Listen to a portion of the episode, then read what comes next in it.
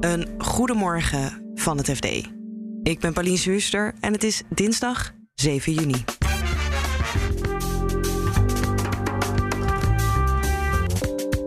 Autobouwer VDL Netcar heeft nog steeds geen nieuwe klant en BMW gaat volgend jaar toch echt vertrekken uit Limburg. Dat maakt medewerkers en de politiek nerveus. Die zeggen ook van ja, hoe staat het er nou voor en, en waar gaan we naartoe? En ook wel is er, hè, we moeten niet op de zaken vooruitlopen, maar is er ook een plan B? Wat gaan we doen met alle medewerkers? Biden wil de industrie in Amerika weer groot maken. En ook Trump wilde meer Made in America.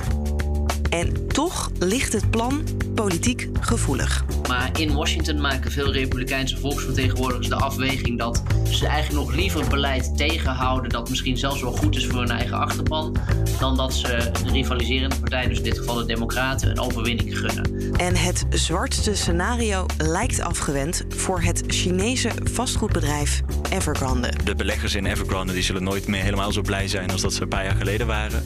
Uh, maar het grote risico voor de hele Chinese economie, de Chinese vastgoedmarkt, is toch wel wat kleiner. Dit is de dagkoers van het FD. Vorig jaar kwam het, ja, werd het eigenlijk opeens heel serieus. Toen suggereerde het bedrijf zelf ook al wel een beetje dat het niet altijd alles zou kunnen terugbetalen. Het communiceerde opeens niet meer zo als het daarvoor deed met zijn beleggers. Nou ja, toen ontstond er toch wel een beetje paniek op de financiële markten. Je hoort beursredacteur Lennart Zandbergen over de Chinese vastgoedreus Evergrande. De vrees was toen dat het nog veel verder uit de hand zou lopen. Nou, het zwartste scenario was dat het bedrijf eigenlijk helemaal zonder geld zou komen zitten. Dus dan in dat geval zou, uh, zouden lokale uh, beleggers ook hun geld niet meer terugkrijgen. Niet lokale beleggers, dat waren lokale banken. Dat waren uh, eigenlijk gewone Chinezen met wat spaargeld. Dat waren ook wel lokale overheden of staatsbedrijven. Uh, nou ja, dat zou dan betekenen dat die allemaal uh, opeens dat geld niet kregen. Nou ja, dat zou dan betekenen dat ze andere bezittingen gaan verkopen om ervoor te zorgen dat ze wel geld hebben. Dat zou ook betekenen dat Evergrande uh, zelf allerlei bezittingen zou moeten verkopen. Dat bijvoorbeeld alle huizen die het bezit snel in de verkoop gingen. Dat zou een enorme klap betekenen voor de Chinese huizenmarkt. Nou, dan zouden ook weer andere vastgoedbedrijven last van hebben. Dan zouden al die bouwbedrijven ook weer omvallen, omdat die dan hun geld niet zouden krijgen. Dus dat was echt een enorm zwart scenario waarin je inderdaad een soort domino-effect hebt. Ja, en hoe hebben ze dat dan afgewend? Ja, dat hebben ze dus eigenlijk gedaan door te zeggen van nou, we geven prioriteit op dat het in ieder geval in het binnenland goed blijft gaan. Dus, uh, nou ja, dus die, die buitenlandse beleggers, ja, uh, heel erg voor dat Amerikaanse hedgefunds als ze hun geld niet krijgen. Maar uh, vanuit de Chinese perspectief was het toch wel belangrijker dat die binnenlandse beleggers dat die in ieder geval uh, er geen last van zouden hebben. Dat zou het ook makkelijker maken om het probleem uh, vanuit de Chinese staat gezien wat kleiner te houden. Dat het ook niet overal in het nieuws is. Ja. Uh, wat ze ook hebben gedaan is, nou, Evergrande heeft heel veel bezittingen toch wel verkocht. Zijn eigen hoofdkantoor verkocht. En op die manier wat geld vrijgespeeld. Lokale overheden hebben ook wat geholpen. Want die hebben bijvoorbeeld weer grote lappen grond die Evergrande eerder had gekocht, teruggekocht. Ja. En op die manier uh, ja, konden ze eigenlijk toch wel in ieder geval die bouwbedrijven blijven betalen. Want dat was toch uiteindelijk wel het belangrijkste. Er waren hele, hele grote flats uh, die al helemaal, bijna helemaal af waren. Eigenlijk waren alle appartementen daarin ook al wel verkocht of verhuurd. Alleen, nou ja, de, de elektriciëns moesten nog net eventjes de laatste dingen doen. Alleen die zeiden van ja, we gaan dat niet doen als we niet betaald krijgen. Nee. En uh, ja, dan ontstaat er toch een hele moeilijke situatie waarbij de flats eigenlijk bijna af zijn. Maar net niet helemaal. En uh, ja, als je ze niet afkrijgt, dan kan je ze ook niet verkopen. En dan krijg je dus helemaal geen inkomsten meer binnen. Nee. En is het dan zo dat nu die acute problemen zijn opgelost, het ook weer goed gaat met Evergrande? Of is dat te groot om te zeggen? Dat is toch wel te groot om te zeggen. Het, het, blijft gewoon een noodlijdend bedrijf met een enorme hoeveelheid schulden die heel moeilijk gaat zijn om terug te betalen. Zeker ook nu de Chinese economie toch wat minder hard groeit dan in het verleden. Uh, dus nou ja, ik denk dat uh, uh, de beleggers in Evergrande die zullen nooit meer helemaal zo blij zijn als dat ze een paar jaar geleden waren. Uh, maar het grote risico voor uh, de hele Chinese economie, de Chinese vastgoedmarkt, is toch wel wat kleiner.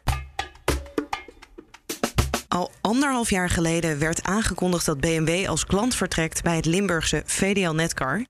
En nu er nog steeds geen nieuwe klant is gevonden, worden ze nerveus in Limburg, want er staan wel zo'n 4200 banen op het spel.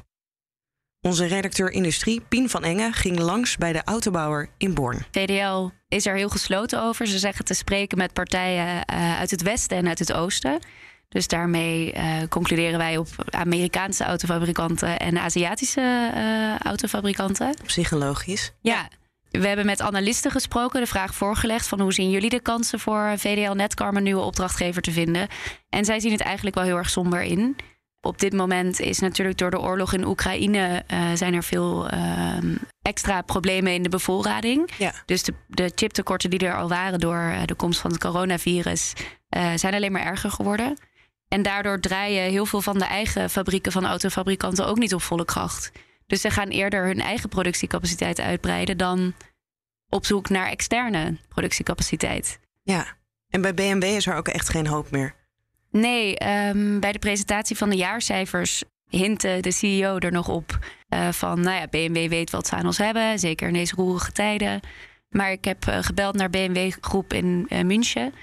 En daar zei de woordvoerder van, nee, er wordt op dit moment echt niet gesproken over productie um, van nieuwe modellen in Limburg. Dus stel dat de analisten het mis hebben en het is toch niet zo somber en bijvoorbeeld een Rivian uit Amerika wil wel komen, lost dat dan het probleem op? Toch een kleinere speler dan BMW bijvoorbeeld? De productie zou zeker in eerste instantie veel lager zijn. Uh, in het topjaar 2018, geloof ik, waren er meer dan 200.000 auto's uh, geproduceerd. Het zou Rivian zou daar een fractie van zijn. Dus ja. Het is niet, uh, niet een groot genoeg oplossing. Jij bent er ook met collega Caitlin Stoker langs geweest. Hoe is de sfeer daar? Ja, wij gingen langs en we hebben een rondleiding gekregen door de productiehal. Dat ging per golfkarretje. Ja. Want we waren in eerste instantie, oh, mogen we niet gewoon zelf rondlopen. Maar ja, als je daar eenmaal in zit en je rijdt door, die, door de verschillende hallen heen, dan snap je het, want het is enorm. Ja de auto's staan op lopende banden waar de medewerkers ook werken. Dus je kan niet zomaar zeggen: hé, hey, stop, ik wil wat vragen stellen. Want dan schop je dat hele proces in de war. We hebben los daarvan wel gesproken met de vakbonden en de ondernemingsraad. En die geven wel aan dat ze dat de zorgen toe beginnen te nemen. Want ze tast eigenlijk in het duister van hoe de zoektocht er nu voor staat. Dus zij zeggen ook van neem ons mee in, in het proces waar we nu voor staan. Iets, beter, iets weten is beter dan niets. Uh, wij kunnen zelf ook helpen met het zoeken van, uh, van nieuwe opdrachtgevers. En hoe kijkt de politiek hiernaar in Limburg? Ja, de politiek uh, begint zich ook wel te roeren. recent hebben een aantal statenleden hebben vragen gesteld. Hoe staat de zoektocht er nou voor? De provincie Limburg is er heel erg bij betrokken. Uh, die hebben ook een investeringsbesluit genomen om de omgeving van de productiehal daarin te investeren. Dus die, die zeggen ook van ja, hoe staat het er nou voor en, en waar gaan we naartoe? En ook wel is er, hè, we moeten niet op de zaken vooruitlopen, maar is er ook een plan B? Wat gaan we doen met alle uh, medewerkers? Want is daar een antwoord op wat er gebeurt als er geen nieuwe klant komt? Wat woordvoerder van VDL ook tegen ons zei van we werken aan verschillende scenario's met een verschillende tijdsplanning ook. Um, dus een harde deadline is niet te geven van hè, dan, zetten we, dan moeten we een nieuwe opdrachtgever vinden en anders moeten we ons plan B uh, gaan inzetten. Uh, dus we werken aan verschillende scenario's waarin er dus ook uh, waarschijnlijk ook wordt gedacht over het produceren van andere producten in die hallen. En dan gaan we naar de industrie in Amerika. Dat weer op de rails krijgen is een van de speerpunten van president Biden. En het is ook iets waar zijn politieke tegenstanders in principe voor zijn. Vertelt correspondent Casper Thomas. Made in America, uh, wat nog wel eens af en toe op sommige producten staat, maar niet op heel veel meer. Dat is eigenlijk iets waar zowel Democraten als Republikeinen zich wel in kunnen vinden. Eigenlijk gedreven door het idee dat Amerika een hoop dingen nodig heeft, uh, een hoop dingen ook zelf kan maken. En dat het eigenlijk heel raar en inmiddels dus ook gewoon logistiek onhandig is dat het altijd maar in het buitenland gebeurt. En waarom is het toen dan destijds wel gebeurd als nu Democraten en Republikeinen er wel allebei achter staan om dat weer terug te draaien? Ja, dat waren de, de jaren negentig, de tijd van de, van de blije globalisering en het idee dat uh, de, de, de, mondiale markt één groter moest zijn. Uh, en dat ook al raakte dat misschien banen kwijt in de maakindustrie in Amerika. Uh, dat de Amerikaanse consument daar weer goedkopere producten voor terugkreeg. En dat die deal eigenlijk bij spreken voldoende was om iedereen tevreden te houden. Um, en dat, is, die, dat denken, dat, daar, daar is Amerika dus nu een beetje op aan terugkomen. En COVID zou je kunnen zeggen was eigenlijk de grote de, eigenlijk de druppel. Want toen kwamen dus de enorme mondiale handelsketens, die kwamen stil te liggen. En toen was het ineens, goh, uh, ons staal, dat duurt wel heel lang voordat het hier is, of onze chips. En zijn er ook nog zorgen over in hoeverre die producten dan concurrerend kunnen zijn met eh, andere landen waar de productie misschien iets lager uh, ligt qua kosten?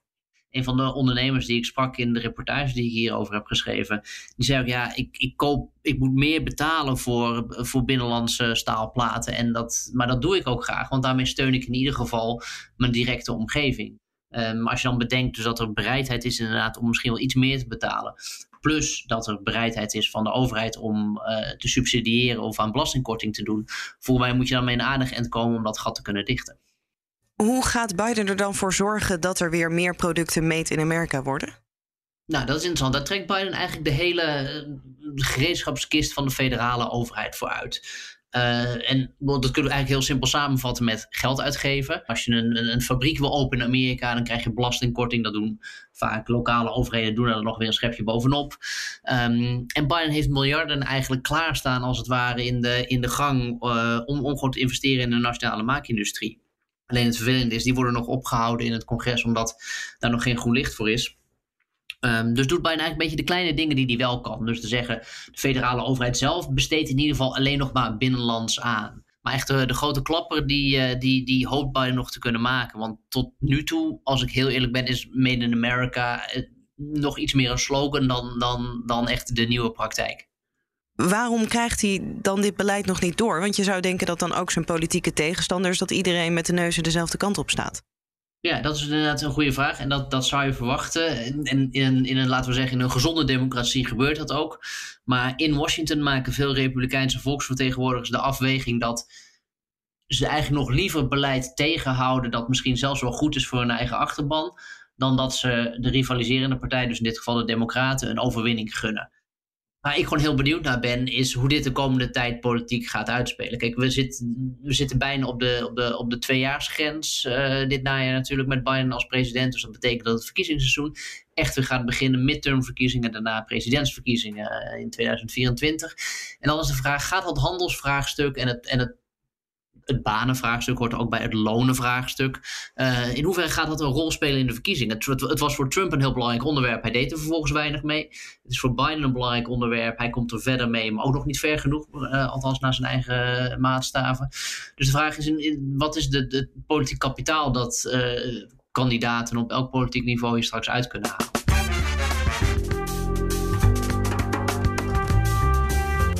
Dit was de dagkoers van het FD. Morgenochtend zijn we er weer met een nieuwe aflevering. Die vind je elke werkdag in je favoriete podcast-app als je even abonneert.